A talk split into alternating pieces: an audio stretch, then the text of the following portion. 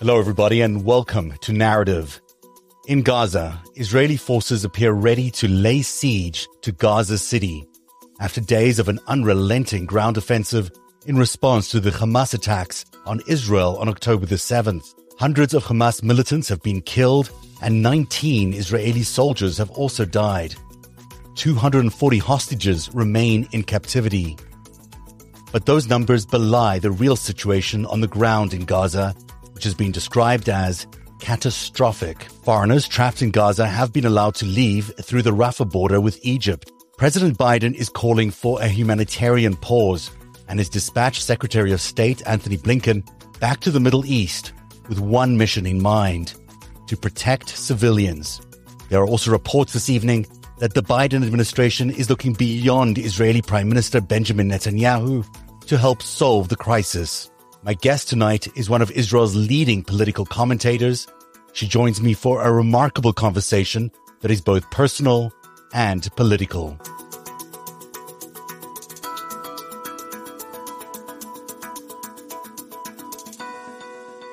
We're joined now by Tal Shalev from one of the biggest news outlets in Israel. Tal is the chief political correspondent for Walla News, the largest Israeli website providing independent breaking news and analysis 24 hours a day. She covers Israel prime minister, government and parliament, as well as the country's foreign and diplomatic affairs. And even though we share a last name, we're not related, but it's great to have you on the show. Welcome to Narrative, Tal. Thank you for having me. Happy to be here.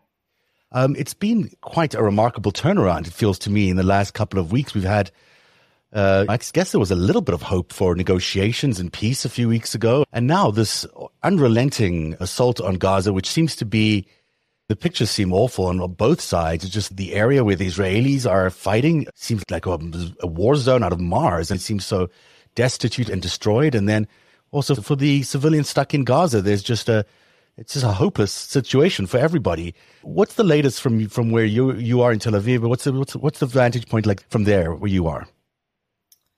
I think first of all, it's important to describe and note what kind of state of mind Israel is in right now, the Israeli people, because the 7th of October massacre was it was it was not it was like nothing we have ever experienced or ever imagined. And honestly it's been like a nightmare ever since because every day we hear more stories of the horror that happened there and really unhuman atrocities really undescribable crimes against really peaceful civilians. You should know that strip, the Gaza Strip, the communities on the Gaza border at large, they are probably the one of the last peace proponents in Israel. So the shock and the grief and the fear and the anxiety is still very much, very much vivid in our day to day life. Even though the fighting is going on in Gaza, there are about 200,000 Israelis who have been evacuated both from the Gaza Strip and from the north, where there's another front. At large, the feeling in Israel, A, on the one hand, is very fragile, perhaps even insecure. And on the other hand, there has been a ground incursion going on almost a week of the IDF in Gaza, which also has already taken more lives of soldiers, of soldiers who fell in battle. I think we're at 19 at the moment since the ground incursion started last week. And yes, the humanitarian situation in Gaza is deteriorating. There's a lot of international pressure on Israel to open up humanitarian corridors. But if I go back to where I started, I don't think the Israeli public is yet willing or is that open to open humanitarian corridors without it having any humanitarian response to our 242 hostages currently kept in Gaza. And it's important to note that many of those hostages are not prisoners of war. They're not soldiers that were captured. They are civilian hostages, children, children and women and young girls all taken hostage by Hamas.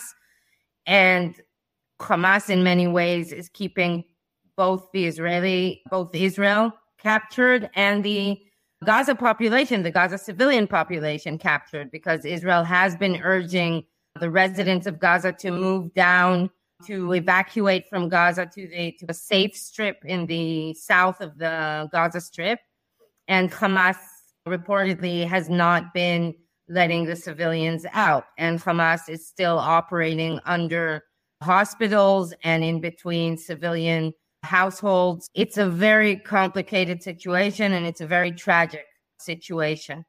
It isn't. I mean, there's so much there that it's so important to pick up on. And the first part, I think, was that Israelis are still experiencing the trauma and coming, recovering from the trauma of what happened on October 7th. It'll take them many years to probably do that. But reliving those images as they've been, been reported in the news has been re traumatizing the Israeli population again. So you've got a sort of a secondary reaction to what happened on October 7th. And that's causing new emotions and new tensions to flare up. And it's certainly, it, it, the intention there is obviously exactly what Hamas intended was for there to be something so bloody and gruesome that it would enrage Israelis to the point that they would do exactly what they're doing now.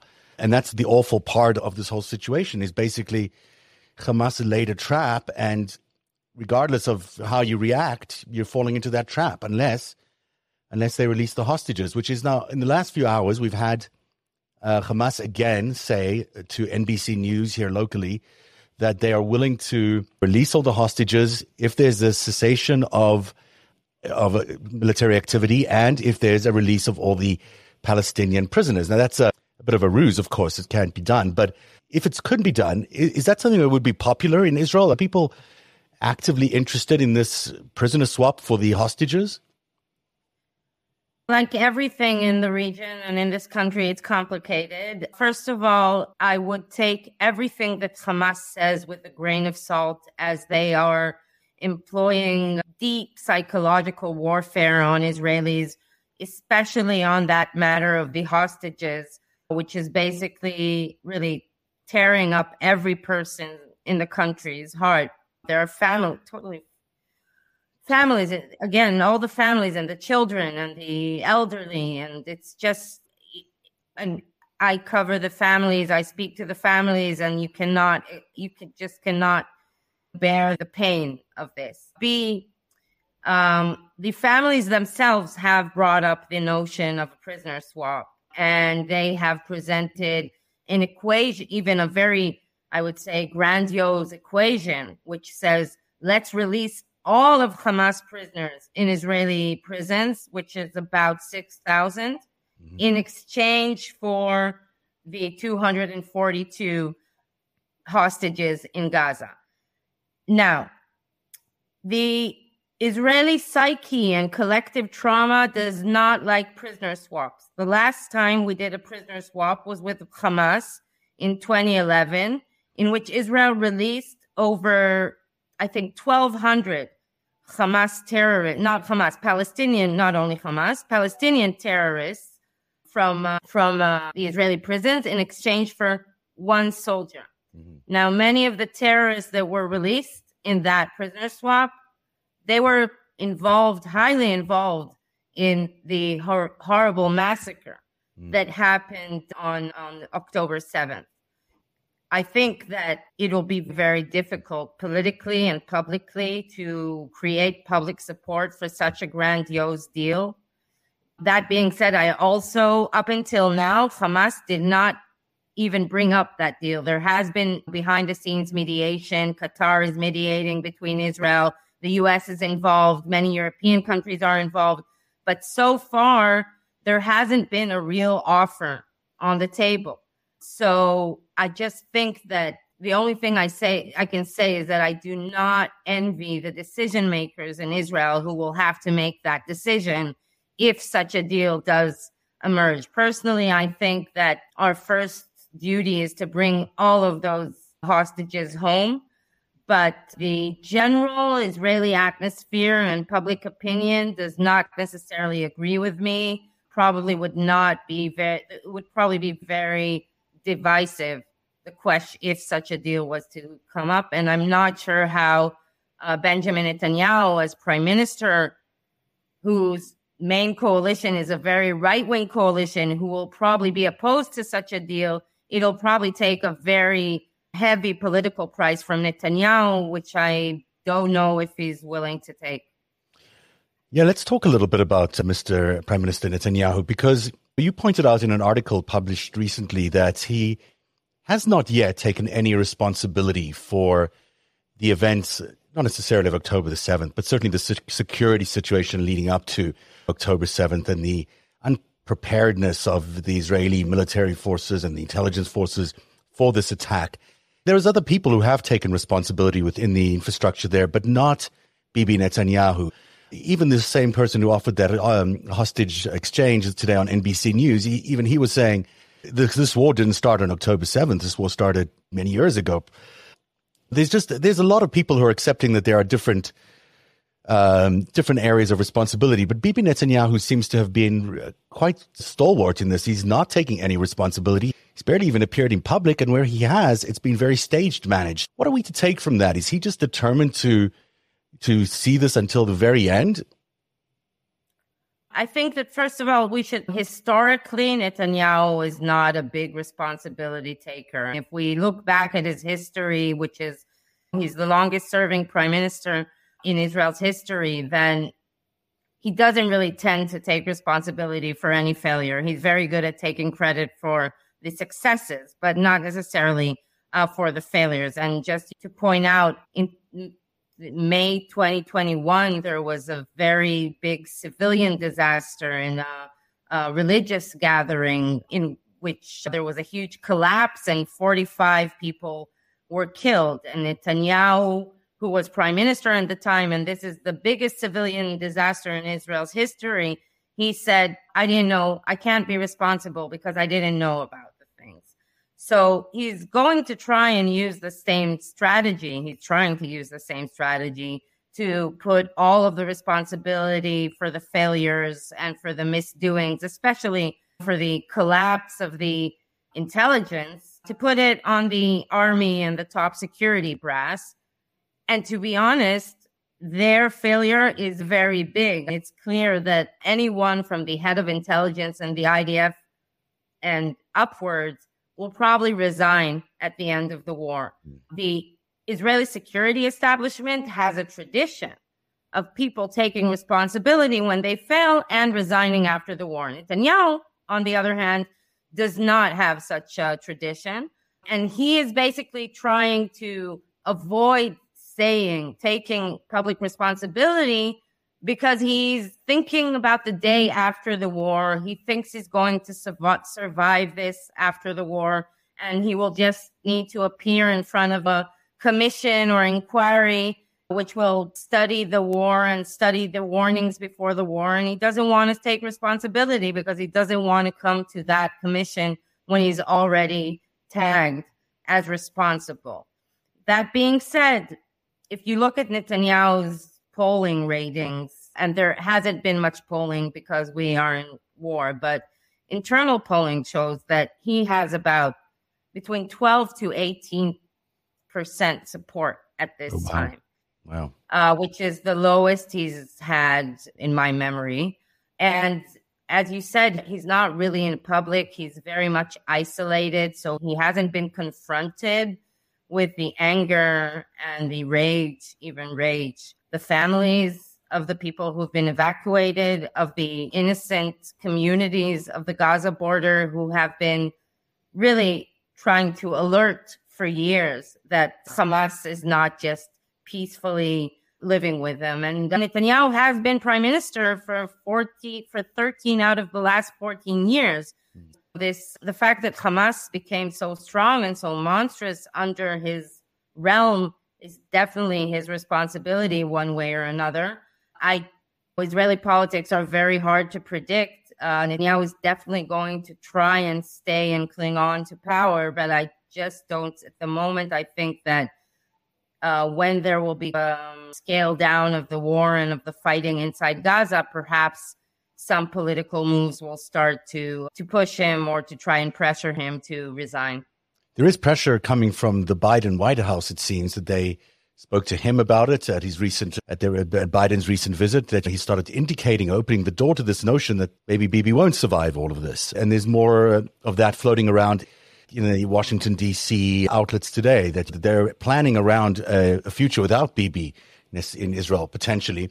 And of course, you can't ignore what, he, what was happening in this period of time where Israel had really lost its ability to, one would argue, to really monitor its uh, borders effectively because of the this judicial reform that has so distracted the prime minister that it was dividing a country clearly and openly through all those protests. It's very hard to divorce those events from what happened on October 7th. Clearly, not clearly, we don't have definitive proof, but it's likely that the terrorists viewed this as an opportunity to attack. They saw a weakening in, in Israel's resolve, and they thought this is a great opportunity for us to try do something, in all likelihood. And so he must take some responsibility for that, one would think. Even if he doesn't, I'm sure the, the Israelis, I'm um, sorry, the Americans will remind him of that. First of all, it's important to note that political report about the Biden administration deliberations about Netanyahu's political future was denied by the White House. That being said, I'm pretty sure they're probably talking about it, just like everyone can understand. And the White House has a long term planning and is trying to think about the day after the war in Gaza. And I think it's only natural that they will at least discuss the possibility of them needing to deal with a different with a different Israeli prime minister. Mm. I think that at this point we're almost a month after the 7th of October when as you correctly said almost everyone who was involved has taken public responsibility and only Netanyahu hasn't. I think at this point it's time to let it go and let that question go because I think in many, it, it just strengthens Netanyahu. Netanyahu is trying to create a question. Is he responsible or not responsible? The answer is yes. And the more we discuss about the lingering of him saying it is, is work in, in a way where I think it's Israel is past that point already. Um, we're not waiting for him to say responsible. He's responsible. Even if he does eventually say he's responsible, say, you know, say those two words, it'll be very carefully, legally drafted and worded so that it do- doesn't get him in trouble. Mm. Um, in my personal opinion, it's clear that Netanyahu is responsible, whether he takes it or not, whether he publicly claims responsibility or not. And about the Israeli public, we don't have elections in sight. It's too early to call, mm. but at least the opinion polls show that Netanyahu, the Israeli public, does indeed see Netanyahu responsible. And the only person who thinks he's not responsible is himself and his very close circle. This is also having an effect, and uh, maybe this might change the narrative a little bit. This offensive is making it unsafe for Jews everywhere in the world. And the this global anti-Semitic uprising that seems to have appeared everywhere around the planet is is having enormous repercussions for Jews everywhere. And so this isn't just a regional matter or an Israeli matter. It is a global matter. And it's a global matter for Jews everywhere because it's about Jewish safety everywhere in, in the planet. How is that being factored into public opinion in Israel right now? And do you think it's a game changer ultimately? I don't think it's a game changer. I think it's very worrying. The it's very worrying and it just adds on to this shattered self-esteem or self-confidence that was totally broken on the 7th of october per, this is i think it's more like a, a philosoph- philosoph- philosophical matter hamas is what hamas did to israelis on the 7th of october was just pure evil Mm-hmm. This is not about a legitimate right for Palestinian existence or for a Palestinian state. The things that they did there were just horrendous and horrible and monstrous and really you don't you don't have enough words that can describe how evil is what they did. Mm-hmm. And the fact that not only on the one hand, yes, these reports of anti Semitism rising all around the globe in Western countries, which are supposed to understand that what Hamas did is evil. First of all, I think it highlights that this issue with jihadists and the threat of Islamists and jihadists is not only Israel's problem, it's a global problem. On the other hand, also the response in some of the progressive and liberal audiences in the West is also very disappointing and very worrying and very concerning, I have to say. as someone who considers herself a liberal. Mm. I do not understand how anyone can support those horrible things that have been done there. I, I just cannot. Uh, I understand the context. I am consider myself someone who wants to live in coexistence with Palestinians. Hmm. But Israel was not in Gaza. Israel did not occupy Gaza. It's the Hamas who has been terrorizing Israel from its borders in the past 17 years and also terrorizing their own citizens. And just to say that the whole global response and the fact that Israel does not have unequivocal support is just shocking, in my opinion. I do understand sympathy for the Palestinian cause. I do understand support for the Palestinian cause. I understand concern about what is happening in Gaza right now. I just don't understand how liberal societies cannot can allow can a cannot stand by Israel and b can allow anti-Semitism and Islamism to haunt Jews right now. It's at large. It's a collapse of what brings back traumas of the Holocaust. It brings back many collective traumas, and I have to say, I am a granddaughter of a family of Holocaust survivors. I never ever felt fear, not in Israel and not abroad, never in my life. And in the past month, I've been asking myself, where would I feel more secure, Israel or abroad? At the end of the day, the question, the answer is once again, yes, in Israel. Hmm. Um, and I don't, so, so I just thank God uh, that uh, there is a state for Jews, and I do believe that we will overcome this. I just think that what we have confronted with Hamas is no different from what the West, West and the East had with ISIS, and that just is such a double face a double standard in re- in the reaction to this massacre. I think there there's unanimous sort of support for Israel, without a doubt, from from every major nation in the world, every Western nation. It's but these are pluralistic societies, as is Israel, as is Gaza. People have different opinions. There are people on Gaza streets who don't support Hamas. There are people in Israel who don't support Bibi Netanyahu, and there people in the United States who don't support the. I, I really, I really have to stop you yeah. because I don't think that the comparison between Hamas and Bibi Netanyahu or the Biden administration is adequate. Hamas is a terror organization. Hamas has been terrorizing Israeli and Palestinian mm. lives in Gaza for the past 17 years. I'm not saying, I'm not saying, you're misunderstanding maybe what I'm trying to say. I, I just think that there's a, you get a variety of opinion. You get a spectrum of opinion no matter where you are. And, and every time you confront someone on the streets of New York City or, or of Toronto or wherever you might be, you're, you're, you're going to get a variety of opinions and you have to be open to those opinions taking shape around you because without that, they're anti-Semitic and they want to destroy me and they oh, want me to be, that. and they want to be, me to be wiped out of the you know, you and I have to share very similar backgrounds. I have the same. My my parents survived the Holocaust. It sure is an, an terrible that we are going through a, a resurgence of this kind of anti-Semitism that is horrific, and yet it's here. And whether we like it or not, we have to deal with it.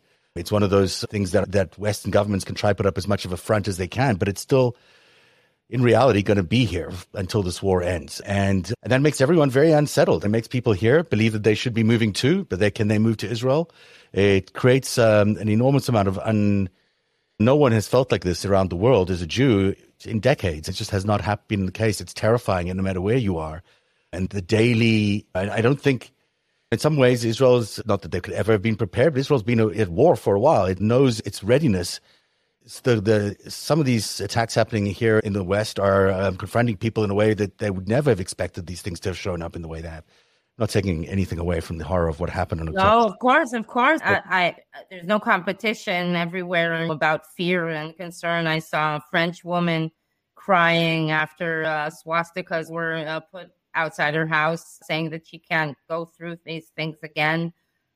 It's just, I'm just saying that there's this the rise of the anti-Semitism and the atrocities of Hamas, which and the sponsor, the Iranian sponsorship, which out in the open says that it wants to wipe Israel mm. out of the map. So it's just for many years, I think we felt very safe and thought that was just rhetoric and just what happened. Question make makes you question: Is it just rhetoric, or are they really out to get you? Let's try to figure out a way out of this then. Let's you're close to the situation. You know it better than any of us here. Is, is, there a solution? Is there a solution as you see it? If this Hamas offer is, is a legitimate offer, do you think it's a starting point for negotiation? Is there a way still to negotiate out of this, or is there just a a, a military way of winning this and, and getting out of this? But is there a do you, do you think that there's a way out that makes sense, and who should be involved in that? The way out is probably combined politic, um, military, and diplomatic uh, moves. Uh, it will have there will have to be a very extensive operation in Gaza, which will um, take down a significant portion of the Hamas leadership, just because if Israelis want to go back and live in their homes on the Gaza Strip, then the Israeli army has to make sure that they are free there. So I think that the there will have to be a severe blow to the Hamas infrastructure and to the Hamas leadership. Um, there might be negotiations, hostage negotiations on the sideline or in between the fighting, but I think that we're going to see a few more weeks of fighting at least um, until we can start moving through the diplomatic stage. And the diplomatic stage, I think at the end game will have to be some kind of return of the Palestinian Authority, takeover of the Palestinian Authority to the west, to the Gaza Strip, but it will have to be with major Israeli military presence, whether in kind of a security strip buffer, a security buffer between the Israeli communities and the Gaza and the and Gaza and the Gaza Strip, but also with a heavy international force. I don't know if it'll be a UN force. I don't know. Perhaps it'll be it can be a heavy presence of the Arab League, but that it, it can't be. If, if we want to think of the day after, then the only legitimate player is the Palestinian Authority, but at the moment it's not strong enough to take care of Gaza by itself. So you will have to be with a very significant surrounding or cover given by both the Israeli security forces and also with international security forces. Of course, the hostages are key to all of this, and we've seen none of them rescued so far, as far as I know, by the current offensive. So we don't know yet. One. There is one. one. Okay, one. One. That's probably the most tricky situation of all of this is how do you get in, into those tunnels? How do you how do you get these people out? They're probably in very specific strategic places that are booby trapped. They're not, it's not going to be easy, obviously, to get them out, if to get them out alive, that's for sure.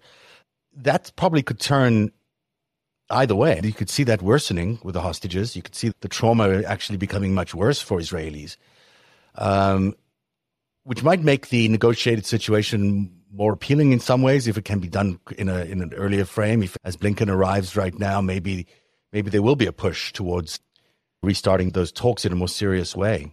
What do you think that's I think it, from what I understand, it, mo- it depends mostly on Hamas, which hasn't been really willing to negotiate anything so far, or just, and that's one of the ideas behind the military offensive and the ground incursion is to push Hamas to be willing to start negotiations. While, yes, I think I know they are looking or trying or planning to rescue hostages, but as you mentioned, it might be very difficult and also very dangerous. There's always a risk that some of the IDF activity in Gaza can even risk some of the hostages' life lives, which is something inconceivable, very tragic to think about.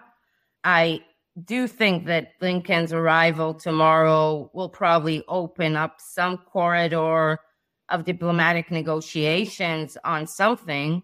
I'm just not sure that Hamas, the Hamas leadership, is at that point that they are willing to really negotiate by now and to give up. The Hamas will want to keep hostages, or at least some of the hostages, as as much as they can, because it's their card against the grand incursion. Another dangerous scenario that could happen is a release of foreign those amongst the hostages some of some i think about 130 or over 130 of the hostages have foreign citizenships. Alongside their israeli citizenship some of them are just foreign uh, nationals. And another dangerous or very painful scenario could be where there would be like two two levels of hostages that these those with a foreign nationality will be released and those only with the Israeli nationality will be kept in. I do think that Hamas will want try and release if it will be willing to release it will release first the women and the children and keep the men with them and the soldiers with them as for much as they can. Especially the children. Be, releasing them all is something that could take long time, even years. Yeah, I must say the situation with the children is just heartbreaking beyond belief. It's you just can't look at those faces anymore and see it. Just imagine what it's like for them in those situations. There's just and for their parents and just for everybody, just Aye, there's no good outcome um, from any of this. It's horrific. And it is also interesting to see the Israelis have been, even though it's been a, a, a, ground offensive, it has not been a sort of enraged ground offensive. It seems to have been very deliberate and careful. And the and it is impressive to see the IDF doing what it does quite well with the coordinated strikes and the ground force at the same time. I mean, all that is certainly would certainly make one feel like there's a there's optimism on the side of this, but it is just a horrible situation. And when you, I hear you saying things about Israel's uh, confidence being broken, it really breaks my heart because you know the last thing you expect of is Israel with confidence broken. My I'm sorry this is going this is happening to you, and I'm sorry it's happening to my family, to my friends in Israel, and it's it's horrible stuff. And we're with you throughout this.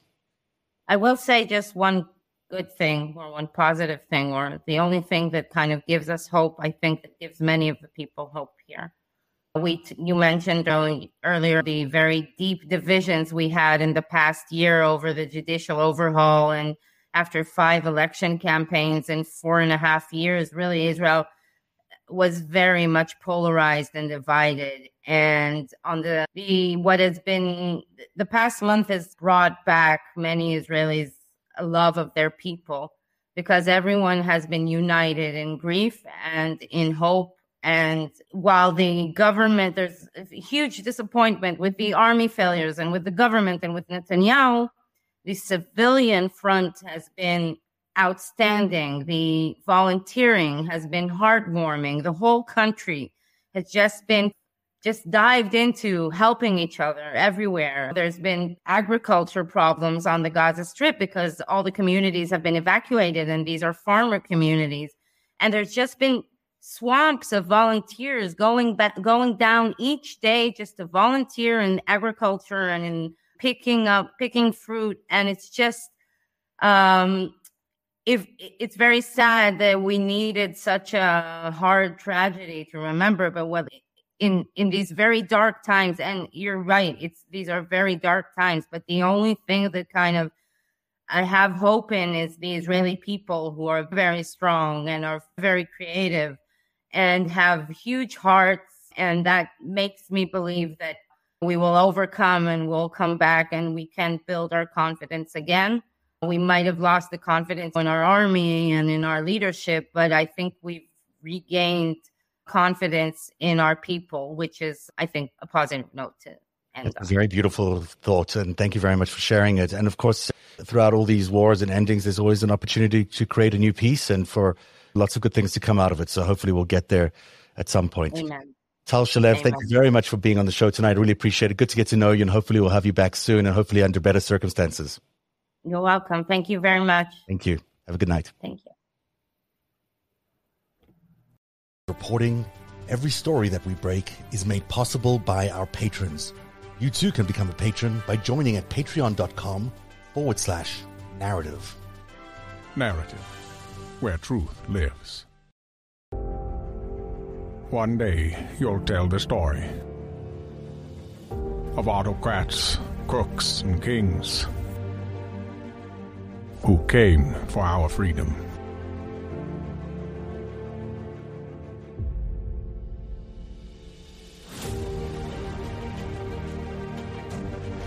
a story of citizens who stood up to tyranny and won.